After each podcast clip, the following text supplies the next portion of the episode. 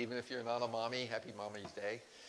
So it's good to good to have Craig with us again, and he brought his his chauffeur, uh, chaperone along, I should say, today too. his better half, yes. And uh, Craig told me this before he came in that he's going to take his lovely wife to Hotel Hershey for lunch. Yeah, yeah, yeah. I thought I'd help you out there, Craig.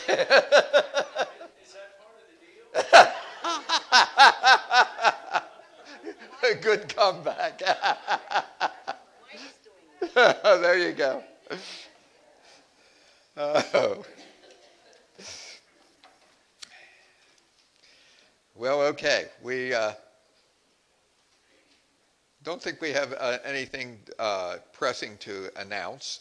Uh, Joel and Nancy are not here today. Uh, Nancy has a pretty bad cold. Christine said she called this morning and said they wouldn't be here because of that. So uh, they're staying home. but we're in good shape otherwise. And with that in mind, let's, let's talk about our joys and concerns. Let me get my disguise on here, and we'll see if anybody has anything that they need to uh, address. Christine, do you have anything, or was everything updated?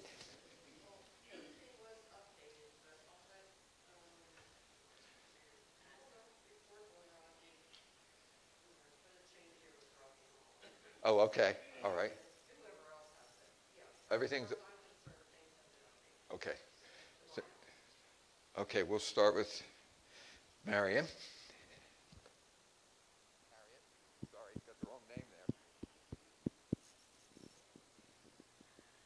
Rod's back in the hospital. He came home Tuesday and he was back in on Friday. And he has had four blood transfusions in the past two days. And uh, his mom called me this morning that he had texted her that he's feeling better and he slept well last night, and his uh, heart rate is down. So hopefully he'll get better. And um, keep praying. Yeah. Well, uh, you know, a lot going on with that young man. So, you know, it's uh, it's tough on your body to make a pullback. So we'll keep him in prayer. Anyone else have something to share? Pat, how's mom?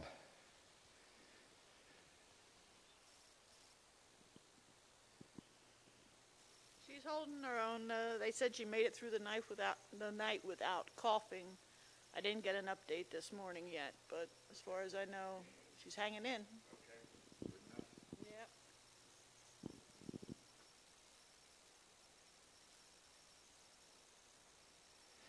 Anyone else have anything they need to share? Yeah, that would be good. Just looking on that. Uh, yeah, I had talked to Lucille this week, and I knew different ones I'd ask about her. Uh, she's about the same. She said, "Oh, it, it sure is a slow process here." She goes, "It's it's not going as fast as I thought it would, of healing, you know." But uh, yeah, she's had quite an ordeal because she never had anything with the heart that she had to deal with it. So it's something totally new and within her body, you know. And having the four stents put in was quite an ordeal. I mean, I've seen her, I had visited with her the other week I was over and, and took a meal over and stuff. And we had a good conversation. I mean, she was, she's in good spirits in her own way, yeah. but, but she did look very tired, yeah. very tired. And it's going to be that way for a little while, I think. Like she said, it's just not going as quick as I thought it would of healing. I mean, she misses not being here, and, and thanks everyone for her prayer, for the prayers for her too. Yeah, yes. Yes, so we will keep her in, in prayer. Anyone else have anything? Well, I got uh, I got some news last week that our pianist will not be with us the last Sunday of this month. 23rd. I think that's the last Sunday, isn't it? Yeah. She's getting married.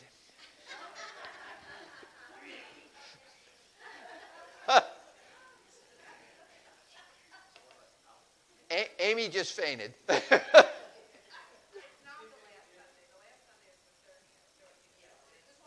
The 23rd. Okay, okay, good. I knew it was the 23rd, but I didn't. Okay, so uh, that's Tractor Sunday at West Green Tree. So they're going to go over there and participate, which is something they've done every year, and that's great.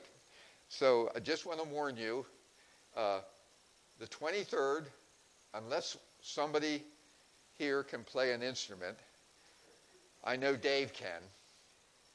Uh, he can play the tuba. Unless somebody here can play piano or something like that, we will not have any accompanists, but we will pick hymns that we can sing uh, a cappella, something that uh, is.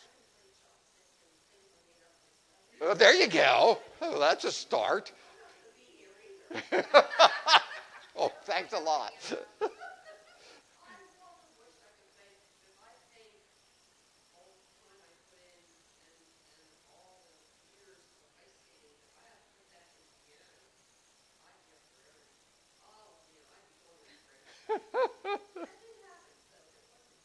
well, you had to make a choice there. That's okay.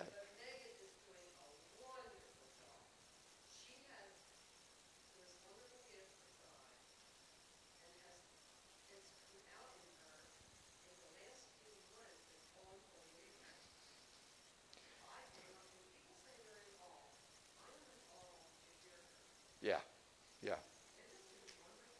Yeah, it has been. Yeah, yeah. And we're not, we're not, yeah. We're not saying that to embarrass you, Megan, but you, you are really a blessing to us, and we're so glad that you've stepped up and helped us out. So, uh, but okay, that's, that's not a, a, a devastating effect on us. We, we like to sing, but we will, uh, we will get through it as much as we can. I'm just kidding you. I'm just kidding you. Speaking of music, we have an opening hymn to sing. It's number 560 for the beauty.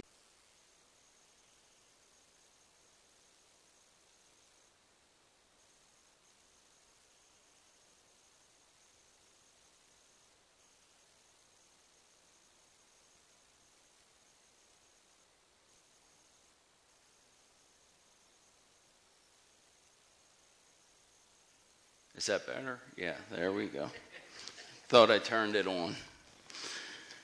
So one of my love handles must have gotten away. uh, first, want to say Happy Mother's Day to everybody today. And uh, even if you aren't a mother, uh, after doing my studies this week and uh, to prepare this sermon, uh, I think every female has the motherly instincts in her. And today I want to talk about we often think of God as the Father, but it tells us through Scripture that uh, He has many uh, motherly qualities and the motherly love. So we're going to go over some of them today. When we study the mothering side of God, we discover a God who yearns for intimacy with us. The Holy One longs to be close to his people as mothers long to be close to their children. Last month, when I was here, the first time I ever preached to you, we went over God being the Father. And for everyone here, that's not very hard to of a concept to get your head around. We have heard it, read it, we have heard it, we have read it, and we even sing songs about it. While we are comfortable talking about God as the Father, many of us break out in a sweat at the suggestion he is also like a mother. Today, I want to assure you that I am not making an attempt to be politically correct, but I would like to rather be biblically precise. As Oswald Chambers has written, the mothering affection of God is revealed through the Old Testament. Furthermore, when we say that God is like a mother, just echoes what the scripture teaches us. Our God, keep in mind that we're working with metaphors. Scripture compares him not only to the father, but also to a mother eagle, a lioness, a womb that gives birth, and a mother hen watching over her chicks. God is not human, so to so to try to only think of him as human form limits us to the greatness of God. After all, we are told that God is the Father, a mother, a shepherd, a king, a fire, a shield, and a rock. These words provide comparisons for us to help each help us understand who the Almighty One is and what he is like. Each image has its limitations, of course. For example, there are ways in which God is like a father, other ways in which he is not. Our task is to discover out of the many possibilities what the metaphor is intended to tell us about God. Much of my discomfort, and I'm sure yours as well, is comparing God to a mother, is that we have tended to conceive of God a male even though God clearly is neither male or female. Scripture helps us understand God by using masculine and feminine languages. Even when he is called a father, we are dealing with a metaphor. God is not flesh or blood, but the language of fatherhood evokes many truths that are appropriate to who God is and to the nature of our relationship with him. Today, I do not want to ignore or explain away the feminine metaphors. They are, there are Bible professors who spend a lot of time and have done extensive study of medieval literature and believers that the worship of Mary in the Catholic Church stems largely from centuries of failure to study and appreciate these feminine metaphors. The church has been left with a lopsided, masculine picture of God. Those in the Catholic Church needed Mary as an avenue to express the godly truths of compassion, acceptance, and nurturing. When we study the mother side of God, we discover a God who yearns for intimacy, the Holy One, longs to be close to his people as mothers long to be close to their children. Here is an area where our wives have a distinct advantage over us. For nine months, they've carried their children in a warm, safe, cozy place. I do not believe that their life will ever be secure again. Of sanct, yeah, by the time that the children get to see our faces, it was the worst day of his or her life. It was forced from its place of sanctuary. It was spanked, wiped roughly with a towel, given a shot, had blood taken, placed under bright lights, poked and prodded. Talk about a rotten day. But then the child decides that he may survive when someone hands him back to his mom and hears that familiar sound of her heartbeat, the soothing sound of her voice. Again, he is close and secure. I believe that, that that is the picture that this is painted for us in the last chapter of the book of Isaiah when God speaks of his people returning from exile. Turn with me to Isaiah 66, 7 and 8. Think we'll pray before we go into reading that. Dear Heavenly Father, please give me the, the words to say here today. Please give me the, the words that give uh, all the moms and, and uh, the love and insight that we, we need. Uh, not all of us ever had a real nurturing mother and stuff, uh, but just give us that forgiveness. And, and uh, if you haven't talked to your mom in a while, just uh, give her a call today and try to patch things up. And we do this all in the name, as you command us, Lord, to live one, love one another no matter what, like you have loved us. In Jesus' name, amen.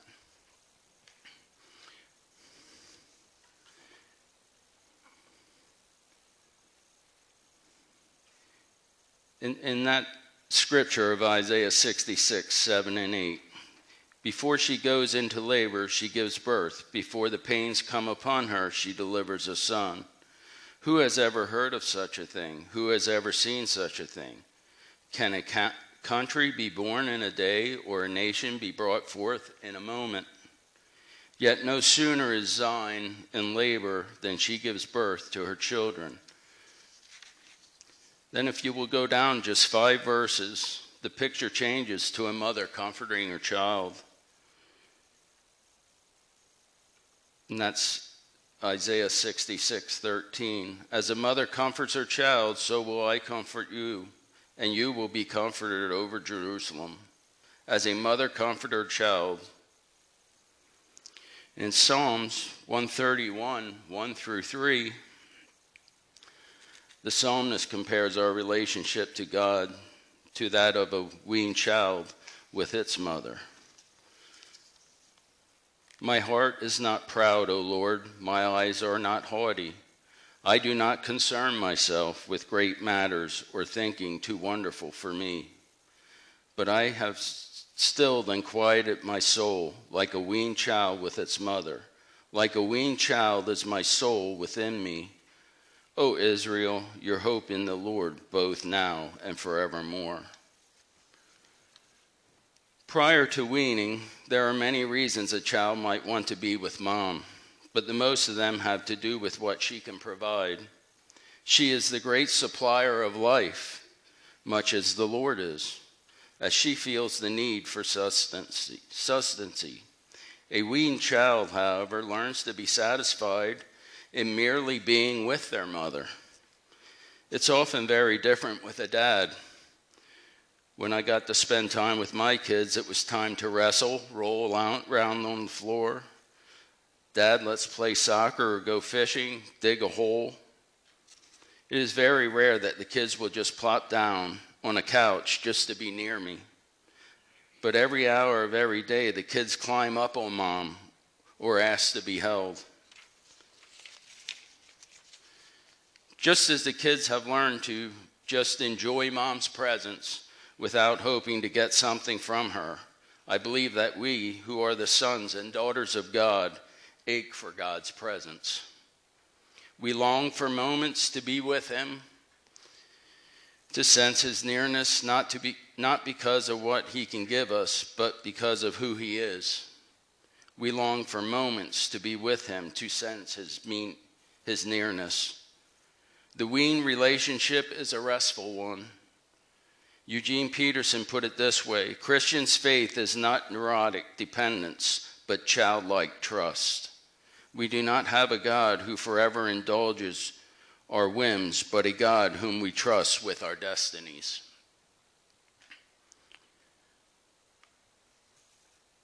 The language of motherhood evokes not only the thought of intimacy, but also the idea of protection.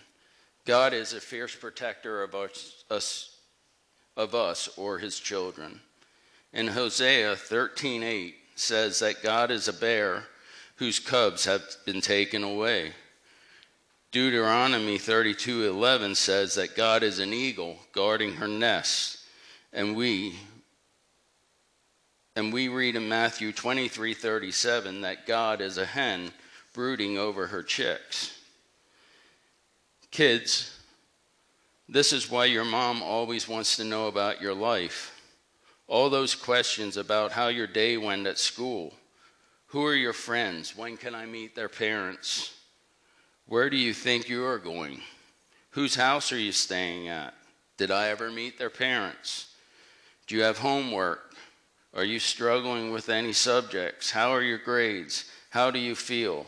What are you thinking about?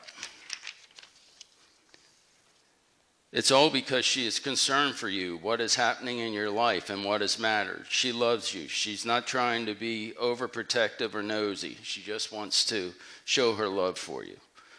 Part of being concerned is being protective. We often think of dads in this role as protection, kind of macho images, but moms are very protective also. We see it through the whole animal kingdom. What are some of the most dangerous animals? The most dangerous, one of the most dangerous is a bear when you get between her and her mother and her cubs.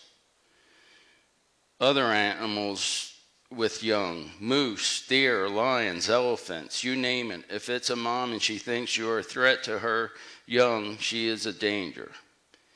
Even a cow. We don't think of a cow as very uh,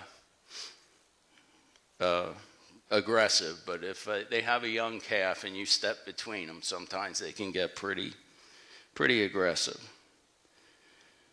This is a great picture in Scripture where God compares himself to the protective mother. In Deuteronomy 32 9 to 11, for the Lord portion is his people Jacob, his allotted inheritance. In a desert land he found him, in a barren and howling waste. He shielded him and he cared for him. He guarded him as the apple of his eye. Like an eagle that stirs up his nest and hovers over its young, that spreads its wings to catch them and carry them into the pinions. An eagle that stirs up the nest and hovers over its young. Guess which eagle does that? It's the mother. In this passage, God again uses the picture of a mother to give a picture of his love for us and his concerns.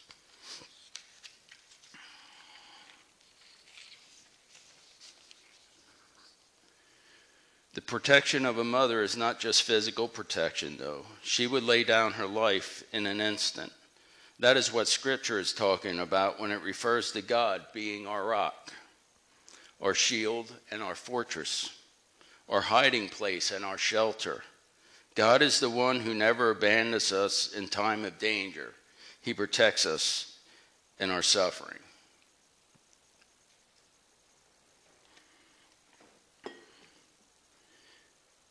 When I was writing this and, and going over it, uh, a lot of it wasn't making sense to me. So the other morning, I woke up at uh, 2:30 in the morning, and things came to me, so I finished it then. But it came uh, when I was thinking about Jenny and and our kids, and uh, we used to raise chocolate labs, and we had a, a dominant female chocolate lab, and my daughter was a little petite thing, and uh, the the dog thought it, it was the boss of of our daughter and uh, I can remember it growling and going after Jesse just one time. And Jenny got between her and the dog. And that, I'm not talking a chihuahua, I'm talking an 80, 90 pound lab. She had the dog by the neck, and the dog's feet were no longer on the ground. That's what came to my mind. So, uh, I, I, should have probably put Mrs. Lookinbill in with those animals. I,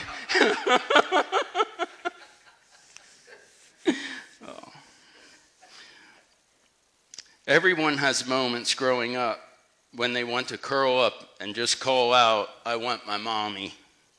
Scripture is telling us there is one like a mother who we can come to no matter what, one who will surround us with love and protection.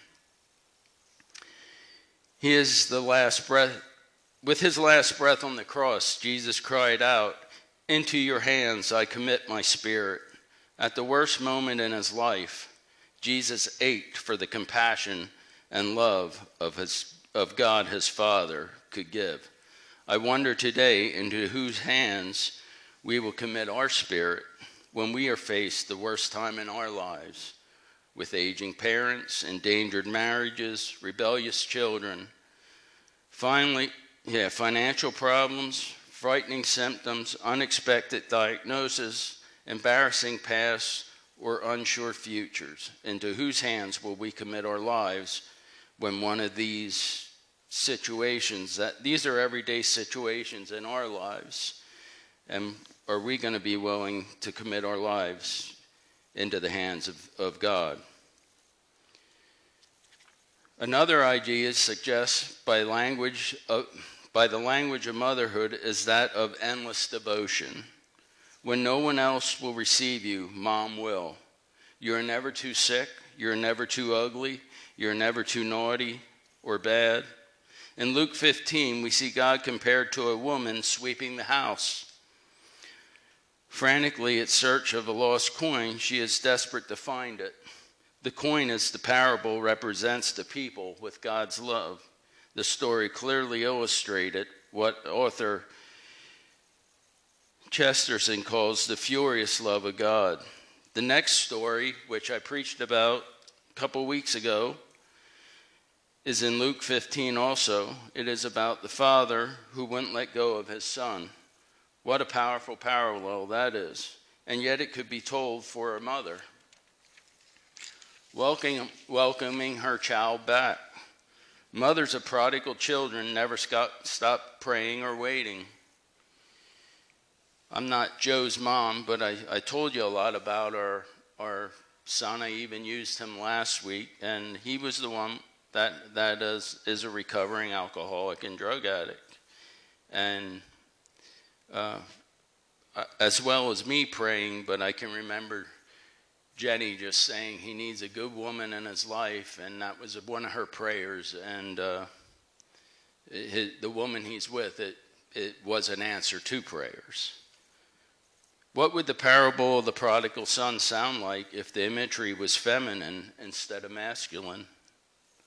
Perhaps it would be like the sad Brazilian story that Max Lucado told a beautiful young woman named Christina left her mother Maria to try her luck in a big city. But with mere survival, much more difficult than she had imagined, Christina turned to prostitution to put food on her, in her stomach and a roof over her head. The effects of hard living and sin quickly began to take a toll on Christina's beauty and disposition. She became lonely and depressed wanting more than ever to return to her mother and their tiny village. But how could she after what she has done, what she has become? Her life of misery just continued. But Maria, after figuring out what her restless daughter had done, scraped enough money together for a bus ticket and headed off to the city to find her. She combed the bars and the hotels, hoping and searching in prominent places. She left pictures of herself in hopes of her daughter would see them. On the back of the pictures, she had wrote a message. By this time, her money had run out, and she had to return home without finding her daughter.